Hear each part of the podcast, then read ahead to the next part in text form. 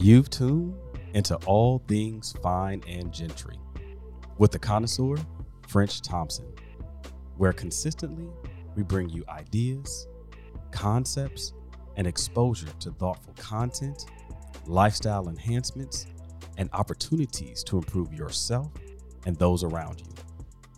Thank you for tuning in and taking a listen to this week's episode.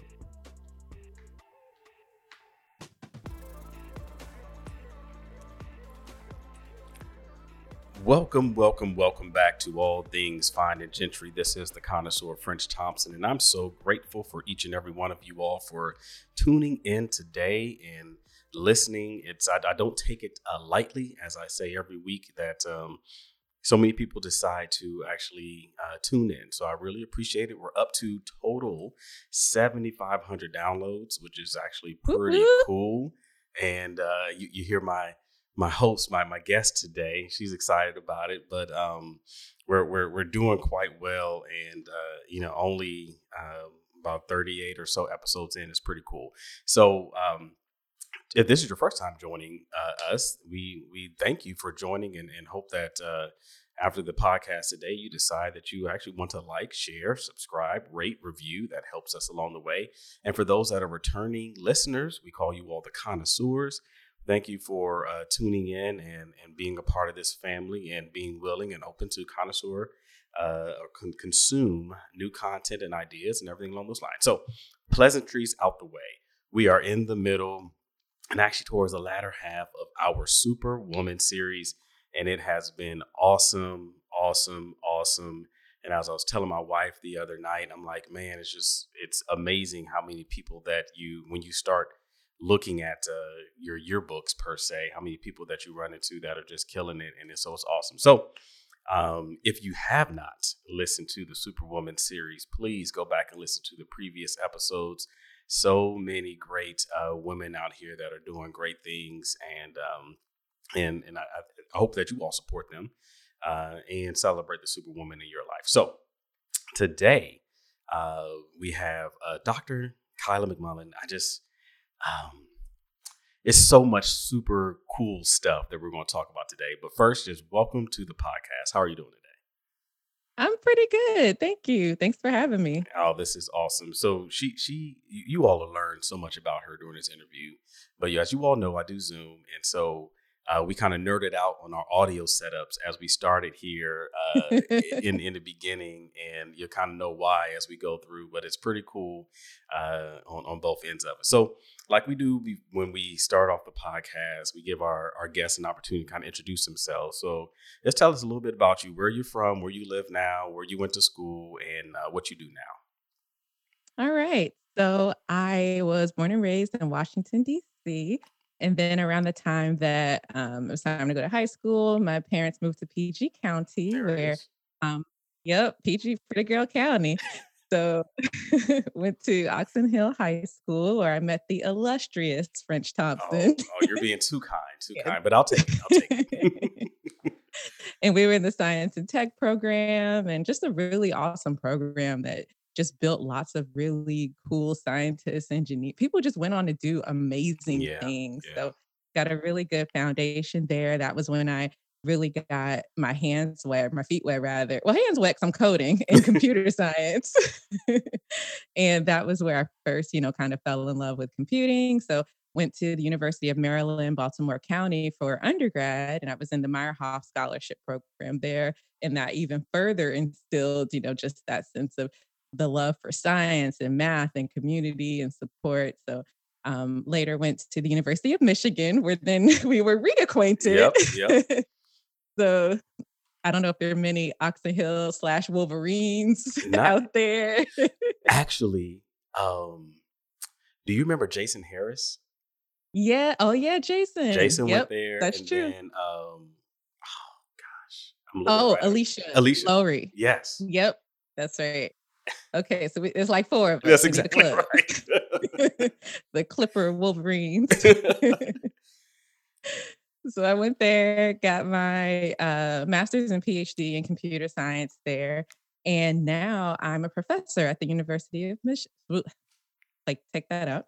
I'm a professor at the University of Florida. Like, University of Michigan just rolls off the tongue so fast that I'm so used to saying it. Even though now, I would say in October, I would have been at Florida longer. Wow. University of Michigan just rolls off my tongue. I have to be very, like, selective when I'm like, okay, University of uh, Florida. And what, what do you what do you teach there? Oh, I teach computer science. I've taught about four different classes so far. One is an intro to computing for basically the thirteenth grade. So oh, wow. freshman students. Yeah, it's, it's an interesting class. The students are funny. Yeah, yeah, it's it's a very interesting class. Um, but this is where they basically decide if computing is even for them. Right. And then um, I've taught a special topics course, which is on my research area, which is three D audio and applications and adding really cool immersive audio to things like virtual reality, augmented reality. That's dope. Um, just make, yeah, it's really cool. Like, we make some really cool effects at my lab. So that's, that's always fun. Um, I've also taught computers in modern society, which is a course that teaches our computer scientists and engineers how to be responsible, to think about the ethical implications, the societal implications, the technological implications of the things they make, because we can't just teach them how to make stuff and then send them out into the world. Like, they need to be responsible humans. Yes. I mean, I've seen, I've seen one too many sci-fi movies where the machines take over. So please make sure we do it right. Exactly. Exactly. So that's that's a fun course as well. And the other course is human-computer interaction. And that is just like a, you just throw everyone into all the topics that have to do with a human interacting with a computer. So wow. It's interface design. It's learning like all the different rules for how to create interfaces that people can use and don't get frustrated with, like how the screen needs to look, how the different information flows need to go. So those are the, the courses I teach. So U I U X, essentially, that type of stuff. Yeah. Well, actually, U I U X is a different class. so, yeah. So it's, it's, but sometimes people take them together. Nice. Um. But yeah, but it's, they have, there's a lot of overlap. There's a decent amount of overlap. That's dope. All right. So y'all got the credentials. Now let's dig into it a little bit more. so, so you talked about like Oxon Hill and science and tech, and that's kind of how you got into it. But is, is that, was that really your first foray into uh computer engineering, uh computer science, or like did you have people in your life that kind of pushed you that way, or you were exposed elsewhere?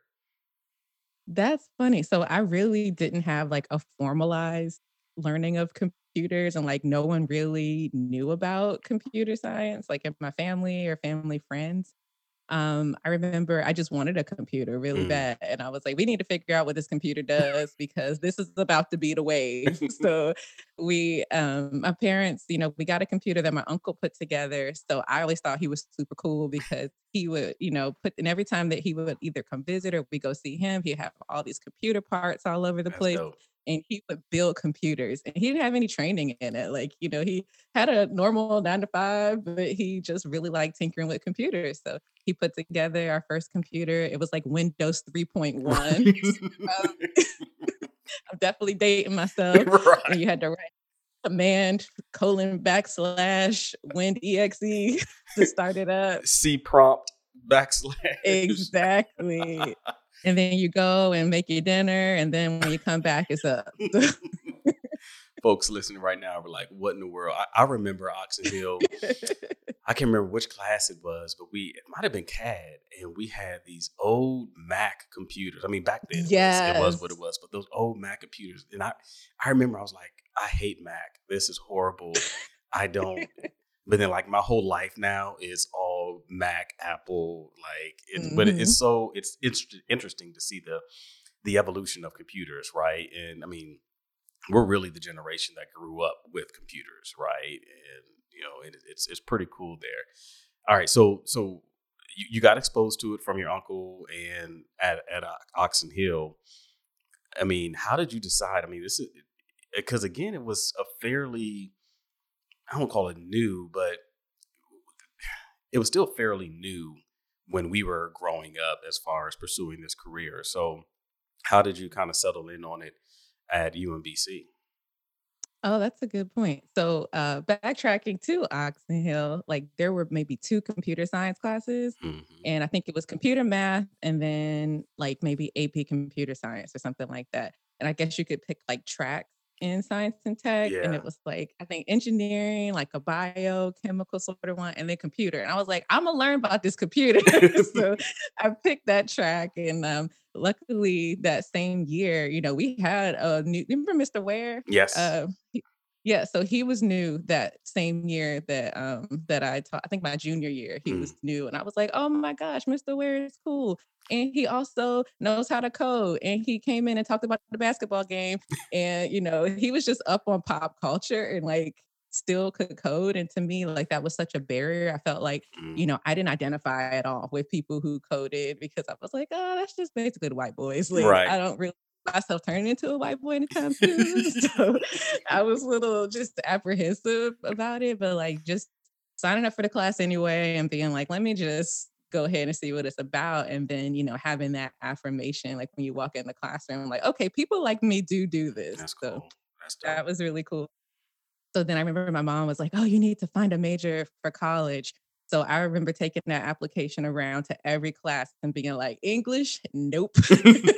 Math, nope. And then I was like, computer science, I could do this, you know, just thinking about what could I do long term. Yeah, and I was yeah. like, well, I actually do like this class. So it didn't even dawn on me back then that that was something I should major in. Wow, that's cool. So when you were at U M B C, right? I mean, I mean, ultimately, people, I think in any career, but especially in STEM, um, you make a choice early on if either you're going mm-hmm. to kind of go in an academic research path or application path, right? Um, mm-hmm. And so how, how did you make that that determination, right? Because you you easily could have went to work for Microsoft or any of that type of stuff. How did you make that determination to go one way or the other?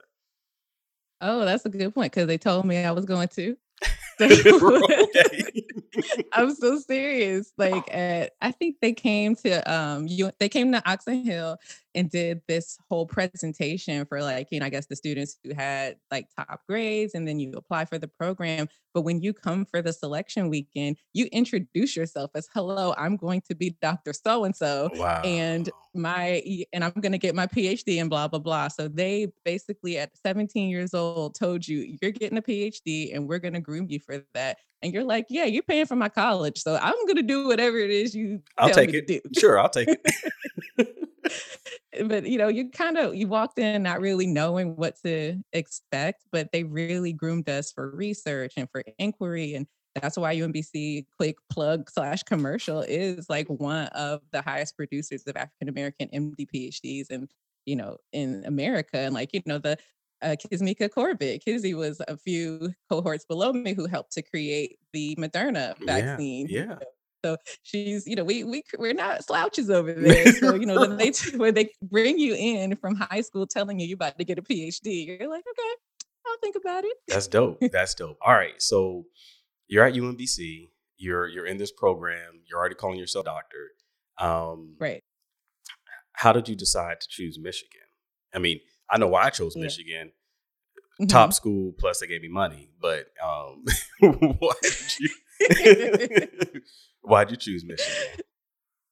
I would say exactly what you said. Basically, they definitely were a top school. I think they were like number six in the nation for in like uh, public universities in computer science, like in my specific department. Yeah. And even back then I was like, well, even if I want to change, they are ranked highly in so many other fields where yeah. even if I changed my major, I would still be in a good program. They paid for my PhD. That's another uh, big component. And then the visit won me over. Um, they did like a visitation program. And I remember walking into the Meyerhoff office for something completely different, probably to use the printer or something. Mm. And someone said, hey, they have a Michigan trip for engineers. You should sign up. I'm like, I don't want to go to Michigan. Are they even on Eastern time? Is that Canada? Like, I was giving so much sass and attitude.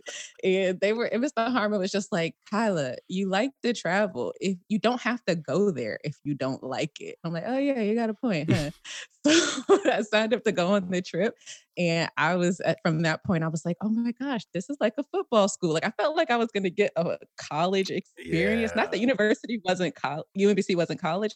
It was more, you know, kind of isolated, small honors university yeah. in Catonsville, kind of tucked away. But they had a football team. U M B C doesn't have a football team. But I felt like, and then the other part was I felt the support from the students. That's like, good. there were so many different networks. Like I think M I P O was there yep. when you were there. Yep. And there were just uh, the Minority Engineering Program, Program Office. Office is that. Yep. And there was just so much support for students of color, just all students in general. I felt like there was a good sense of community, and I didn't feel that at other schools. So that's real. That was that helped me. No, I mean that, that's interesting. As I look back on when I, you know, went to Michigan after I left Morehouse, um, you know, because I had a choice. You know, so either going to go to Columbia or do Georgia Tech or any of those things. But I went to Michigan. It's kind of like, yo, this place is actually pretty cool, you know. And like to your, your point. Like you really felt like you were going to get this true, you know, uh, Big Ten, you know, large college, you know, experience, et cetera. And then reality hit and you realized you would spend most of your time on North Campus on the engineering campus. Exactly. But then it made it like a small university too. So it, it was did. like, okay, it's fifty thousand people here, but these eight thousand are on this one campus. So I, I like that part. Yeah, it was cool. All right. So so let's talk about your, your time in Michigan, right? So um, you already knew you were going to be a doctor, but you essentially pursued a very difficult degree at a very difficult university, and essentially kind of came out on kind of you came out on top, right, with accolades. So what was that like, right? Um, you already kind of gave the the difference between like a smaller school versus a larger school, but how did that time at Michigan kind of guide your your mindset on what you really wanted to do or hone in on kind of your your your path? Oh, that's a good question. Wow. You can't just answer that one just off the cuff. Well, I can start off with like when you said uh, it was a different, difficult program, difficult university. I didn't know it was hard coming mm. in. So I went in like, yes, cool. I do well. I can do this. And then I got very humbled that first semester. Mm-hmm. And I, I think it's the difference between graduate education and undergrad, because I feel like undergrad, it's more of a, what do you know, recite it back to me. And grad school was more, now apply it to this thing that you've never seen before. Yeah. So I remember having a test where I did not stop writing the entire test and I still did not finish. And I'm like, this is not humanly possible. But it was uh, it was definitely difficult. But um, I would say it was a wild ride. It was a roller coaster. Um, there were definitely lots of downs and lots of ups. So the first semester was a definite down, but being at U M B C prepared me yeah. very well, because U M B C Meyerhoff didn't just take people who were, oh, the top of the class. Like I was a valedictorian, a salutatorian, but we had a lot of people who were used to not struggling, but you had the skills to figure things to grind out. through and it. Some people, yeah. Exactly. And I feel like some people are underserved if things just kind of come easy to them, because then when they don't, they don't know how to cope. So for me, it just came, okay, this is difficult. Let me reach into my bag of tricks. Okay. Let me find my study group. Let yeah. me like, I already had the formation, you know, to just go ahead and succeed. So never got anything under a B plus after that, mostly A's. But that first semester, I was on academic probation. I was just like doing everything wrong. I didn't listen to one of my mentors who was like, don't take these three classes together. And I'm like, hell no, me. I had a three nine two. I'm from my heart. Like I was being big cocky when I selected my classes. And he was like, okay, all right. And I got very humbled that first semester. So, you know, I went back to listening to people who, you know, have, who've been in my space and, yeah. you know, the whole mentorship thing and um, seeking out help and not feeling like, oh, I'm required to know everything. It was a huge exercise in humility. I think that was, that's one of the really big pieces. Like not being afraid to not know things. And I think it's also an efficiency thing. Like if I try to slave and figure out something for seven hours versus asking a person who knows and we resolve this thing in thirty minutes, like it didn't, it, it doesn't help me to waste those seven hours, you know? Yeah, I might know it just as well at the end of both scenarios, but I have more time yeah. back if I just no, ask that's, someone. That's, that's real. I mean, I remember my my fresh, not freshman year, my first year at Michigan. And it was kind of the same thing, right? Because there, there were no, you, know, you, you didn't have um, extracurricular courses that you could pad the G P A with, right? It was just straight engineering classes. And right. kind of sitting here like, okay, so I need to do all of this and I don't know anybody. And yeah, I mean, I know, like you said, I know how to grind, but how do I grind harder and smarter? Really, how do I grind smarter versus harder and being able to get through and, and do that? So one of the things that I thought was very interesting at Michigan, you talked about the community, but, um, you know, depending on your on your uh, major, uh, you, you can be the only one there. There's no, I mean, if anybody's looked at this mm-hmm. podcast, they, they, you know, you're, you're a Black woman, right? So there's no excuse on that or, or surprise. How was it kind of being a minority in computer science, computer engineering, but then also pursuing in, in graduate school? You know, did you did you find that to be difficult? Did you find that to be an extra hurdle to hop over, or did you find actually mm. support that you weren't expecting along the way? All of the above. So okay. uh, at U M B C, I definitely didn't feel like a minority in computer science. Um, I was, but everyone was from everywhere. Yeah. So I felt like, you know, I think U M B C is usually like number one or two in terms of like most diverse campuses in America. Oh, wow. So that's, yeah, so that's really cool. I learned a lot about other cultures. And of course I had Meyerhoff. So, um, you know, there's a decent amount of support, but fast forward to Michigan, there are no Black women in the department. So um, my first semester, I really struggled with imposter syndrome. Mm. And so if people don't know what that means, it's um, when you feel like you're only there because of a fluke, you don't deserve to be there, even when you have the credentials to put you in the door. So um, that was definitely a huge, huge hurdle and challenge. But as you mentioned, you might be the only one in your engineering discipline, but when you get all the people in engineering together, that's the only one or one of two. We got a pretty critical mass. Right. So that became my family. So it was called S M E S G, and um, they had activities, and we go on trips and just have meetings and just talk about things relative to us. So Society of Minority Engineering Graduate Students. Yes. Yes. Ra- and it also didn't have random. I, I just, like engineers come up with the worst acronyms. Like I think the, oh, the last great acronym was like N S B. After that, it was just kind of, it was just like S M E S G. This sounds so, yeah. yeah. I'm sorry.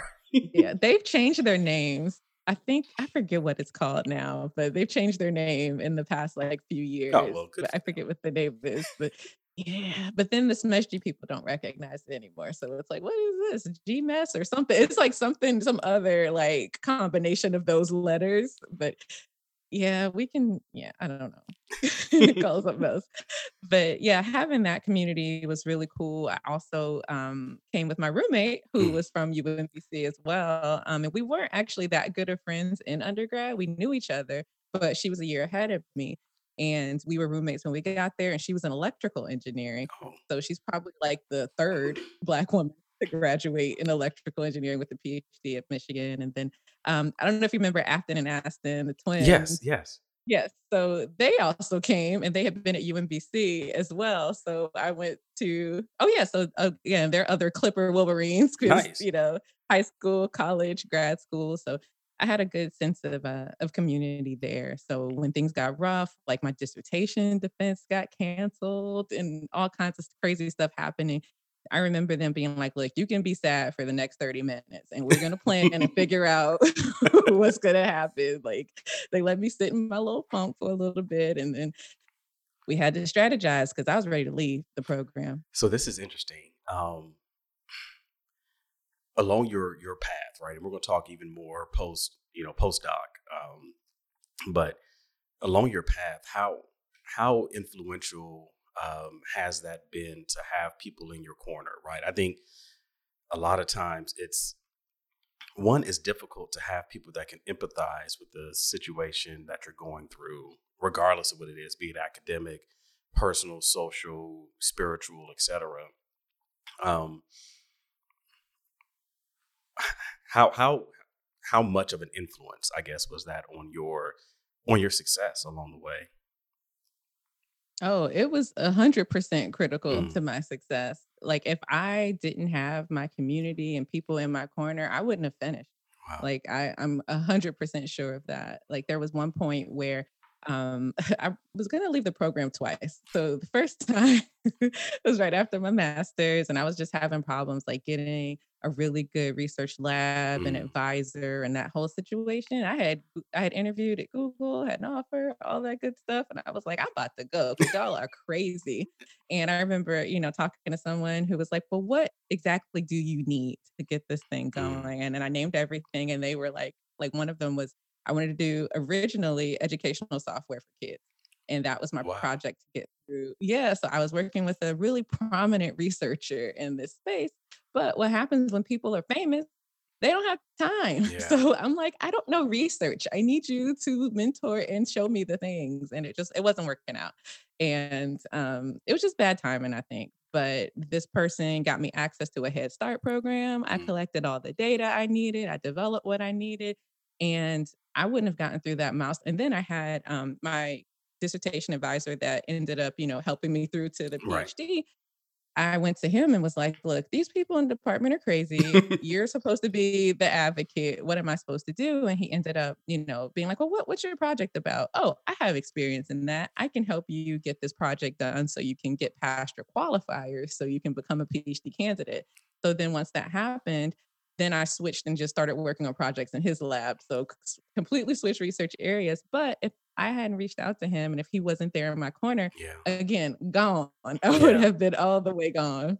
Well, I mean, so it's all about community. You've been in the Coop- Cupertino or, you know, San Jose, you know, making yep. whatever Google people make. So. Out in, man, it, I mean, I think it was the New York office, though. That was the one I had the offer for. I'm like, okay. East Coast still. Back right. to East like Coast. I was going to leave and be fine. Like, I'm like, y'all are all crazy. If this is what it takes to get a PhD, I could keep it. So I was, I was done. All right. So, so post Michigan or post PhD, um, then what? Like, where, where do, how do you decide what to do next? Oh, good point. That, that is a funny story. So all through grad school, um, you know, they have different programs for you to figure out what you want to do next. And I just knew I did not want to be a professor. I'm like, mm. I don't know what I want to do. I just know I don't want to be a professor. And why was that? And I used to watch. I just thought professors were boring. I was like, I don't want to just write papers all day. I don't want to just grade and talk to people for an hour at a time. Even though I like to talk, I'm like, even in my own lecture, I'm like, aren't y'all tired of hearing me talk? But I just had this view of just what professors were and what they did that just wasn't true. So um, I knew I didn't want to do that. So then my dream was to always come back to D C and work for some three-letter organization because I like twenty-four, I like Jack Bauer. I was like, I want to fight crime with computers. That was my N C I S speech. Okay. Exactly. I want to be Abby. So that was my goal. And then, um, you know, I just applied to lots of different places and I just, the opportunities that were coming back weren't all that amazing mm. to me. And then um, Doctor Juan Gilbert, he, I had met him my second year, another uh, Nocta community. Um, he has this conference that was called A A R C S. It was A A R C S, so African American Researchers in Computer Science. Mm. So I met all of these Black people who were doing research in computer science, like after my first semester. I'm like, oh, okay, we're all like the only one yeah. at our school, but yeah. we had this like virtual community as well. Um, anyway, when I finished, uh, Juan was like, hey, um, I know you just finished at Michigan. Send me your resume. And I'm thinking he's going to send it to his industry friends because we've already talked about this. Yeah. He knows I don't want to be a professor. He's like, oh, yeah, I sent it to the faculty at Clemson. They want you to come for an interview. And I'm like, that's not what this was about. No, you got this so, all wrong, all wrong. Exactly. I'm like, I don't want to be a professor. And so he's like, well, just come down and practice giving your talk about your research, you know, because they don't think that Black people can do research. Like, he definitely did a whole mind trick. He's like, you know, it's just, it's just the talk. I get down there. It is a whole interview. I got a schedule. I'm meeting with people. I'm like, he has all the way tricked me. So um, I got down there and I actually saw other researchers doing stuff that like was in line with what I was doing. And he was the department chair. So at the end we had a talk and he's like, why don't you want to be a professor? Mm. And then I told him all the things I thought about professors. And he's like, so that's not true. And so I, and I was like, okay, I don't want to write grants. He's like, well, he's like, why? I'm like, I don't know how. And if a huge portion of your job depends on how many grants you write, I don't want to do that. He's right. like, well, I'll teach you. Next. Like, it was just like, what's your problem? Solve that. Next. So then I was like, okay. I'll I'll entertain this uh this professor thing. And I thought about it this way too. You only have a limited window for academia mm. after you finish your P H D. So even if I don't succeed in academia, there's time to go to industry Got at any it. time. But if you start off in industry, you have to remain publishing. You need to go to conferences. Like you have to remain so research active in addition to your actual job, or it's hard to jump back in. So I've decided, hmm, I'll give this a try. And if it doesn't work, I can always go somewhere else. That's so, real. That's interesting. Yeah. So, all right. So you, you're at Clemson. Yep. And you you, be, you become what you don't want to be, which, you know, you're like, now you're a professor. Um, right, because I, I didn't know about the travel and all that. Like, I used to stay in the Sky. They knew me at the Sky Lounge. So, so, so now you, you've become essentially somebody that you looked up to, right? Somebody that you, that became mm-hmm. a resource to others. Did you find yourself being sought out or sought after by minority students, or, you know, did you feel either that, or did you feel some type of obligation to, hey, I, I have to show them, hey, this is, you know, this is my story and this is how I got here. What, what was that like? Oh, yeah, I didn't have a chance to feel obligated because they were knocking on my door like, I heard you are Doctor McMullen, and I know I'm in information systems, or I'm in, you know, I O E, but I want to come talk to you. Wow. Was that so overwhelming? I had a pretty, sort of, but not really, mm. because I was still around their age. Yeah. So yeah. it was, it, it more so felt like a near peer kind of situation where, you know, if you're a P H D candidate and you're, I don't, I don't remember how old I was, but we were like, you know, three years difference. So, you know, the grad students would invite me to events. I would come out and, you know, people didn't know I was a professor other than the person or two people who invited me. So, um, but yeah, people would, I, I just enjoy mentoring people because I feel like the P H D isn't something that should be thought of as just being, oh, it's so difficult. Oh, it's so this. The secrets to how to do it are very well hidden. So once you learn how to think the way academia wants you to think, and once you, it's just a game. Like once you learn the game, learn the rules, then you can strategize and say, okay, this is how I complete this. So, but the rules are often hidden. So I don't mind telling people, look, this is how I did it. Do this. If I could go back, do this mm. instead. Yeah. So, yeah. What, what, I love when people just drop stuff and then it messes up my whole like carefully curated list of questions. But what would you have done differently, right? Just high level, if you you, you stated it, right? I mean, would you mm-hmm. had gone to a different school, or would you had done, you know, a different direction in research? Like, what what would that have been looked like differently for you? I think the first thing I would have done differently, well, first, listen. First, the, the people tell you, you know, advice about classes, but on the research front, I would have recognized a bad scenario when it was bad and gotten out a lot quicker. So I'm very happy I ended up with the um, professor I'm with, but I think I wasted a couple years wow. not getting out of a scenario. And I think the, like the other student who was in the previous lab, the one that I left, she had been there ten years. Wow. So, and that's a lot. Like usually five, six years is the norm, but she's like, I'm so far in, I can't leave.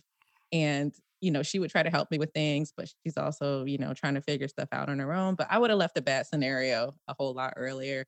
Um, That's a life lesson right there. Yeah. Just, just not even being ashamed and feeling like a failure, because as a student, you think, oh, this thing didn't work out. Everyone's going to look at me crazy. Ain't nobody paying you attention, mm. attention to you. And even students now, like I have a student who recently changed to my lab, who's in a very similar scenario as I was. I wish I was in your lab sooner. I'm like, but I thought people were going to say, people were going to do, forget people. Like, don't live for people. Do what is going to be the best for you. That's good. And don't worry about what people are going to say. So I think I would have done that. Um, what else? I wouldn't have changed much. Like, I really do think community is really amazing and really key. So I wouldn't have stopped any of the extracurricular community stuff that right, I did. Right. Um, but yeah, recognizing a bad scenario and getting out. All right. So let's, let's pivot a bit here. Um, so I kind of want to hit into Superwoman stats. So, um, you know, as I've told people, I mean, when I started the podcast, almost it's been a year now, um, I also got back into social media after essentially hiatus since undergrad. And so I was um, very surprised to see you on social media, actually. You know, a bunch of people hit me up like, is this actually you or is this like a thing? Or is this somebody that's hacked your account and has said all these things? So you you you get a little spicy on social, which is pretty awesome. Um, and well, I, I want to start with the, the the Google Me post.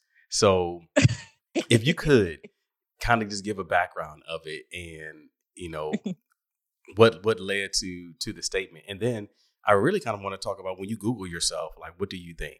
And, and go from there. So go ahead.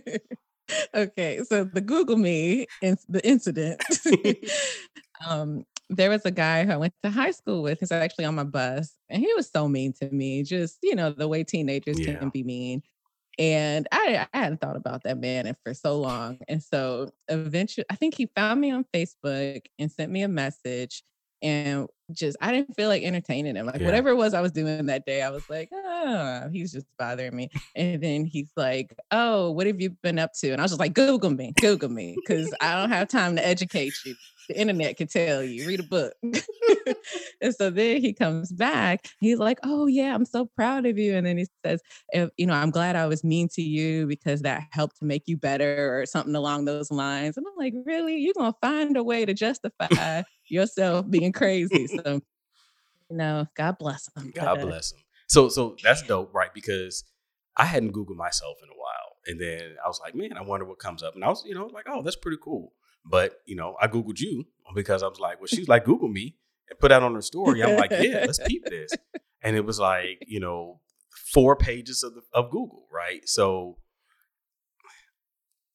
yeah, no, I, I mean, if anybody's listening to you, like, you're humble, you're down to earth. Right. You didn't come into I this am. thing, you know, with this, hey, I'm about to, you know, be on the cover of, you know, Research Digest or, you know, something like that. um How has it been, right? Because you've spoken at conferences. I mean, obviously your accomplishment at Michigan, being the, the first Black woman to to go through your program, um, woman of color, period, uh, to go through the yeah. program. Um, you know, what, what when you take a step back, right? And I mean, we're not that old, right? Just celebrating twenty years of graduating mm-hmm. from high school. That's um, right. um, you know, how does that feel, right? Do, do, do you feel that it was it was you know, it has been worth it? Do you feel even more humble? Like, what is that like? It's a mixture of emotions because, you know, when it's happening, like, I didn't seek to be this person yeah. at all. I wasn't like, oh, I'm going to be the first woman of color to graduate from this program. I was looking for a mentor. It always goes back to community. Yeah. And I asked, you know, one of the grad chairs, you know, can you put me in touch with some Black woman who's been through this? Because everybody, again, everybody here is crazy. But I need to talk to a Black woman so we can, I need to calibrate. And she was like, I've been here twenty years and I can't recall a Black woman coming through here. Wow.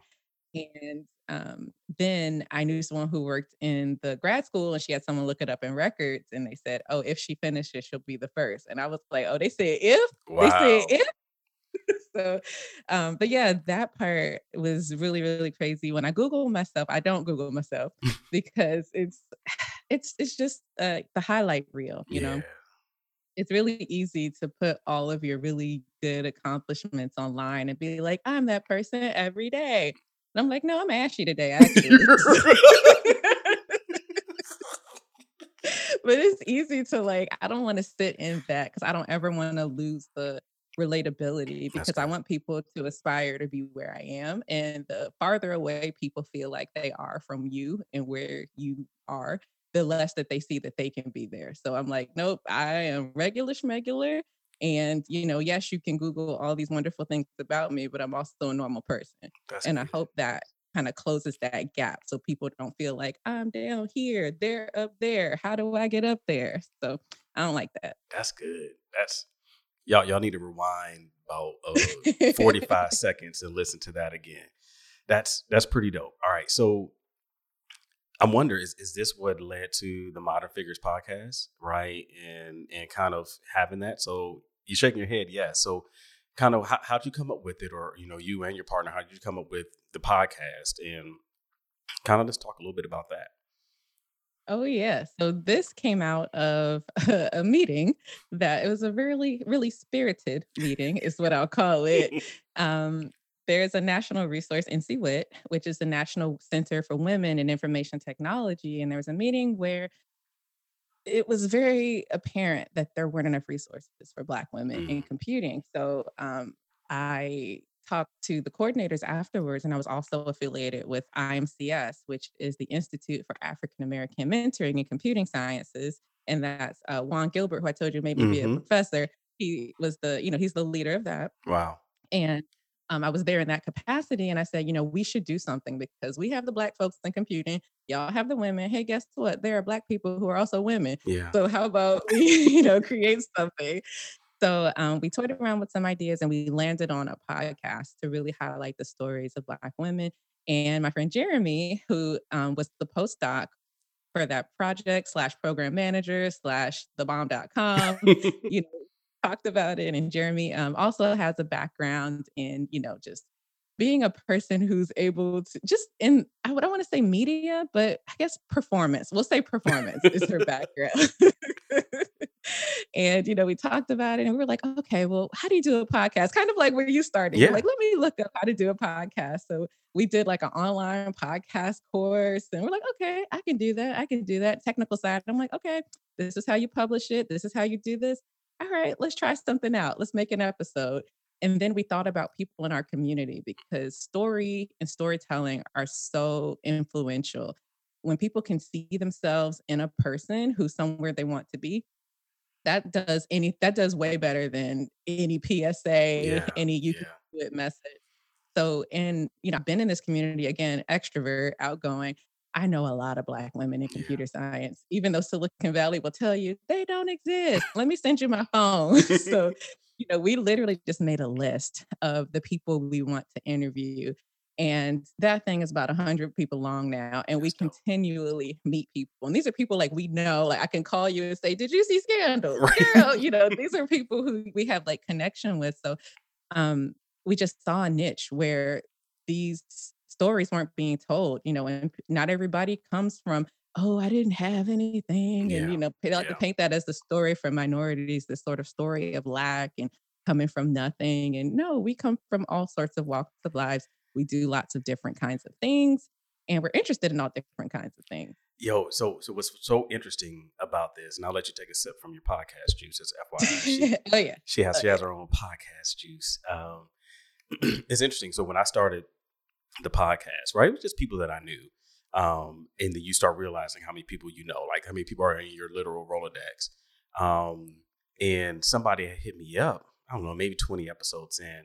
It was like, yo, like the quality of the people you have on the podcast is awesome, right? Like it's just, it's a, it's a reflection of like Black excellence, you know what I mean? Mm-hmm. And I'm like, in my mind, I'm not looking at it that way. I'm like, hey, these are people that I know or that I'm connected right. with, right? And I'm like, hey, like literally like, oh, for real, what you do? Let's talk about it on the podcast, right? Just to kind of catch up. But to your point, right, that it isn't always a story, especially in that the minority side of things. It's not always the story of, you know, I grew up from nothing, right? And, you know, all these things. It, it is... There's a diversity of experiences and nothing taken away from folks that have been able to do something from nothing. But you do have a lot of people, you know, who were blessed to go to magnet middle schools, science and tech high schools, went to these types of things and were, and are still able to to be relatable, but also have um, experiences that can be shared. And people were like, yo, you know, that's a that that's an awesome that's an awesome story, not just from an entertainment perspective, but to the same point that people can look at at those folks and say, hey, that gap between where I am and where they are isn't that far apart and it's obtainable, mm-hmm. right? And I think that's really, as I look at life overall and, you know, all things fine and gentry, being a connoisseur, right? It's it's about attainability, not about, um, you know, looking at something that's unattainable. Like literally just a quick random note, like, I had used to subscribe to G Q and Esquire magazines, and then I, I got I'm not rid surprised. Of yeah, but I got rid of my Esquire uh, subscription because I felt that it was they always were showing me stuff that was unattainable, right? Mm. That it was, you know, five thousand dollars suits, you know, now this, you know, ten, fifteen years ago, you know, five thousand dollars suits, everything's bespoke and all these types of things. I was like, G Q felt like it was obtainable. And mm-hmm. I'm like, I always want to have a lifestyle that is uh, uh, fine and gentry, but not so much that a person looks and say that that I can't do that too. And it's really cool to hear people in their stories and kind of talk about that. So um, that's awesome. Yeah. All right. All right. So a few more things here, because it's not about me. This is about you. Um, no, I want to say one thing about you, and this is a great point to put it in. Y'all, French did not wear jeans a single day in high school. He has always been all things fine and gentry. You know, I, my last two years I worked at Men's Warehouse, right? So I was like, I might as well, you know, you know, look the part here. So that's true. That's true. F B L A president. I'm just F- saying. Yeah, F B L A. You know what's crazy is that yep. when I talk to people like from high school, like, well, I thought you were F B L A. You're supposed to be like this business, you know, guy. What'd you go to engineering for? It's like, man, it's just it's, it's weird how all this stuff comes together. But yeah, I remember we had a good time at F B L A. Um, yeah, we did. Future business leaders of America. We just throwing out That's acronyms right. out here. We just oh, yes, Future Business Leaders of America. It was, it was good times. I only dressed up on the Thursday we were supposed to dress up. French was F B L A all day. Had to, had to every day. All right, so so we, we we touched about you know mentoring young women in STEM. Do you feel from when you um when you started twenty years ago, right? Yeah, I don't want to make you feel old, but you just call me old. we all we all there. twenty years ago to now, do you feel that that gap has closed? Do you feel, I mean, could now, now you're, you know, tenured professor at University of Florida, right? I mean, do you, when you look. We're getting there. The packet is thin. We, I'm not tenured yet. We claim it. We, we claim there. it. We, we claim, claim it. We're naming it and claiming it. Shondo. do, do, you, do you feel that the gap has closed, right? Do you feel that you're seeing a lot more and that it is more obtainable, or do you still see that there's, you know, a significant gap to to kind of close? I think there's still a lot of, they call them gatekeepers, mm. still out there, but that generation is retiring. Yeah. So I do feel like it is becoming more obtainable. I think there are national missions to make it easier for people. So I do think it is closing, um, but it's still hard. It's not like, oh, it's completely closed yet. And even like social media, I joke yeah. about how I'm like, man, if TikTok existed when I was a grad student, I would be killing it. Like, I, I don't know why, but sometimes it's just like, I get the grad student memes and like stuff on my timeline. I'm like, I didn't have nobody to joke with about this when I was in grad school. But now I feel like it's a little more normalized, mm-hmm. at least if I follow, you know, the grad student hashtags or things like that, because those come up because of the podcast. But because um, we mostly speak to people who are in school for yeah. computing, but, you know, it really slaps their experience. But anyway, I do think the gap is closing. It is becoming more obtainable, but significance will probably come in ten years once we mm. get more people in critical positions who can make these systematic changes. Because like for me, I'm an assistant professor. So after six years, you become associate, and that's when you get tenure. But there's very little change that I can affect mm. as an assistant professor. And not because they haven't given me the power to. You're incentivized not to make any waves. You're basically on a six-year job interview wow. where it's like, do not rock the boat or you may not have a job. So you always want to, you know, smile with all your coworkers and let the dean have the best feelings about you. And you really like, I like our dean, so I'm not talking about her, but like, you know, if there's something that happens, you might feel a little like weary to voice your opinion, especially wow. if it opposes everything that's happening. So um, it's closing because we're getting more people who are younger, who feel like, look, just because you got haze going through this process doesn't mean you need to haze everybody who is going through. And I really like my colleagues and coworkers at U F because we all subscribe to this policy of we're not just making things hard for hardness sake. Yeah. Like we want really good researchers. So it's coming. It's definitely coming. That is very interesting. And I'm going to have to bring you back on to talk about just education overall. That's, you opened up some stuff there in regards to like the professor track, right? And the tenure track and the challenges associated with it. Wow. That's, ooh, there's some stuff oh, yeah. I, want to, I want to unpack there. But you said something interesting because the last thing I want to ask you about was your Spicy Thursday uh, oh, yeah. Instagram post that you have. But it's interesting, right? Because you said, like, you are incentivized not to make waves, but your post on Thursdays is a, you know, a mashup of spiciness. All the waves. All the waves. So, so one, kind of talk about where that came from. But number two, you feel very, you, you appear, right, even on the podcast and stuff like that, even on your social, to be, vocal is the wrong word because there's negative connotation to that, but, uh, you know, liberated enough to kind of just share and be authentically you, right, in the process.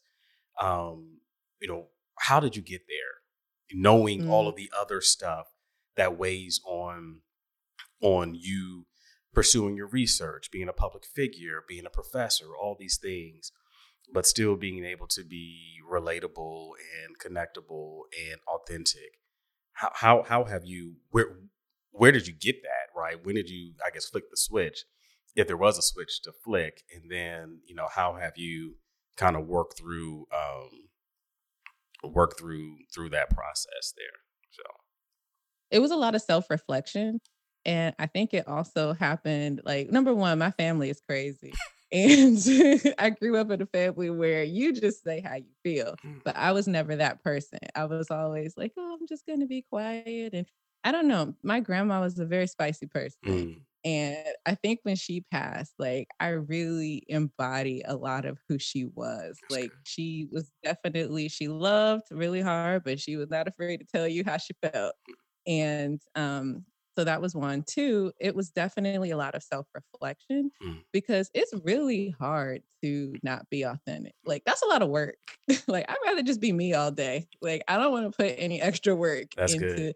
Like, I'm not mean, but I don't feel like uh, dressing up the things that I say or things like that. Like, you know, of course you have to do what the situation calls for, but and I feel like people actually relate to you more when you're authentic. So if my goal is to get through to you, then I don't get through to you by talking like this and being this other person. You know, it's like, who is you can tell when other people are doing yeah, it, right? Yeah. Like, so nobody likes that. I'm like, I'm wasting every, we're wasting each other's time. If you're going to be fake and I'm going to listen, everybody has their time wasted. That's but good. I feel like if you come from a place of authenticity, that you connect more. And that's my goal, to connect. So um, that's where I'll start with that. Um, even social media online, that's my expression. That's my form of just, I can say what I feel like saying, and then it's gone. The stories were the best thing they could have ever invented because I could say something crazy real fast and it's gone in twenty-four hours and that's it. Um, so to Spicy Screenshot Thursday, this was actually the brainchild of one of my U M B C friends, Doctor Erica Reeves. And she will always put up, and Erica, I've always known her to be a pretty soft-spoken person. And she started, I'm like, okay, I like this little blast of, all right. And I had all these little screenshots. I would screenshot stuff that I'm like, if I was concerned, if I wasn't as concerned what people would think, I would post this. I'm like, right. You know what?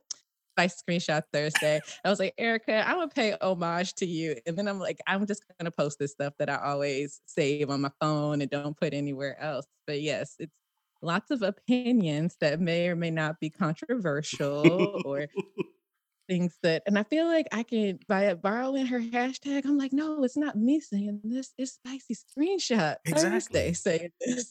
No, I'm, I'm just, thing. I'm just adding to the culture. This isn't me. Exactly. It's like Halloween. It's like you get to put on a costume. Like, no, no, no, I'm not a vampire. I'm not a ghost. It's Halloween being a ghost. So I get to kind of have this mask of, oh, I'm just putting things out there that are kind of spicy that I agree with, but they're spicy. That's awesome. All right. So last last question. What's next? Right? What, what's what's next for Ooh, you?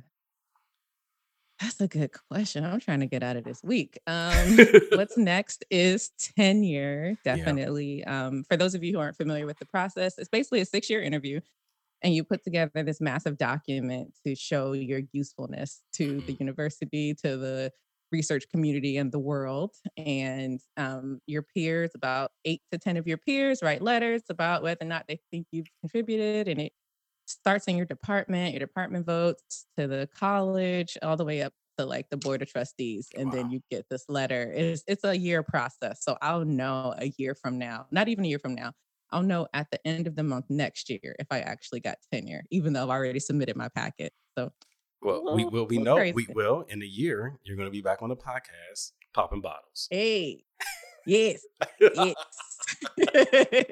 Name it and claim it. But no, tenure's next. Um, oh, do I want to save that? There's a lot of stuff I've been saving to say till I get tenure. Because uh, for those of you who don't know, tenure is like a job you can never. Not like it is a job you can never get fired from.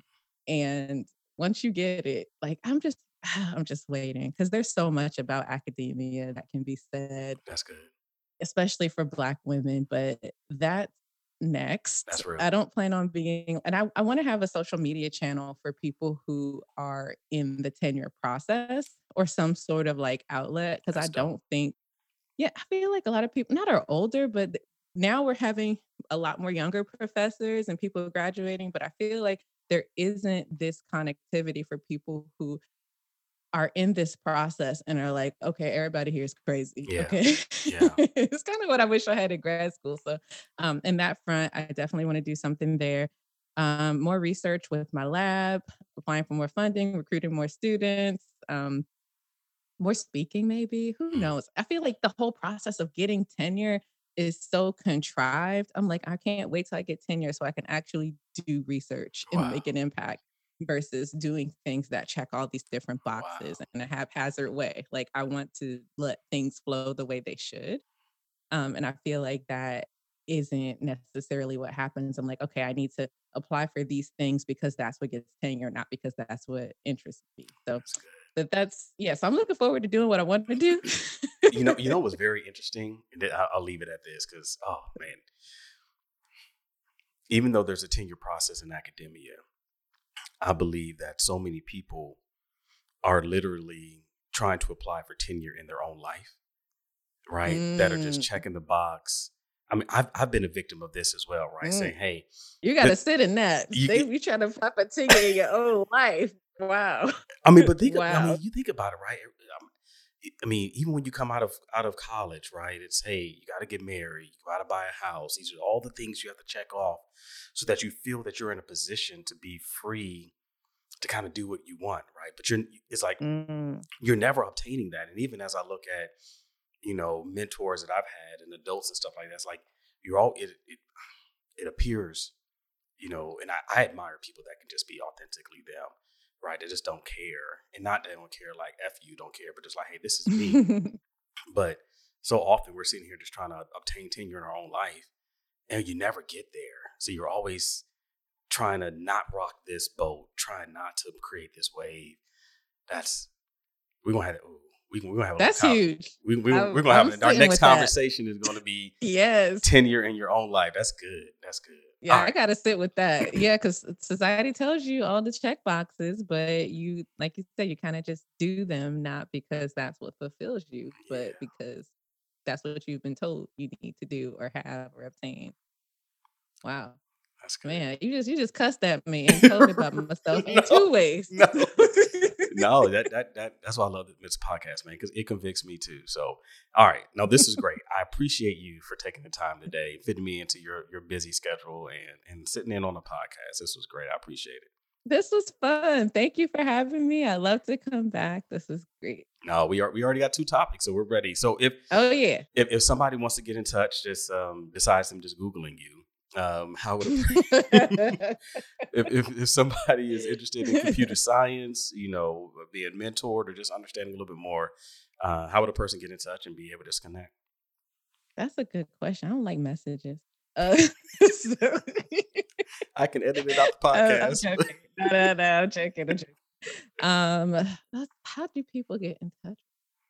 It depends on the purpose. Okay. He says if a person is just interested in computer science. Yeah, somebody just wants to reach out just to, you know, hey, you you seem like a woman in science and engineering that, hey, you know, I just want to want to connect somebody just to, to you know, either give me some mentorship or something like that. Like, I mean, just hit you up on, yeah. on social or and go from there. I was, yeah, social media is good. Um, also, my email is Doctor Dr.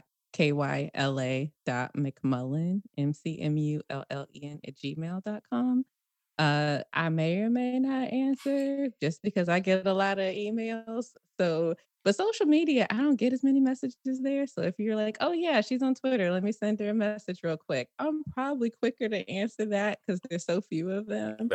Um, yeah, but also check out the podcast. So we have Modern Figures podcast, and we tell the stories of tons of women. I'm just one person. That's like good. We have lots of good stuff, lots of good stories. Um, just, I don't know how to describe it. We have a good time. We laugh a lot on the podcast. We talk about the similarities of our situations, even differences. So if you're looking for, even, I feel like it's like a virtual mentorship. That's good. Thing That's good. You can get stories there, but, um, but yeah, email, social media, those kinds of things. Well, we'll drop we'll drop all the information in the in the show notes here, so you all can can get in touch. So, again, thank you for for for being a part. This was great. Thank you for having me. This was fun. Yeah. So, thanks for every each and every one of you guys that are listening.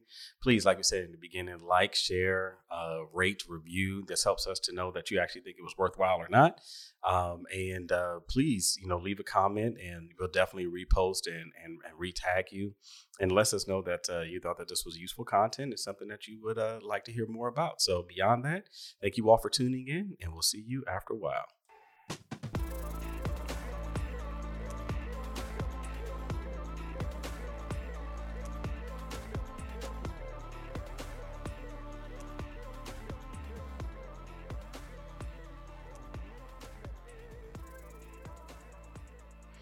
Awesome.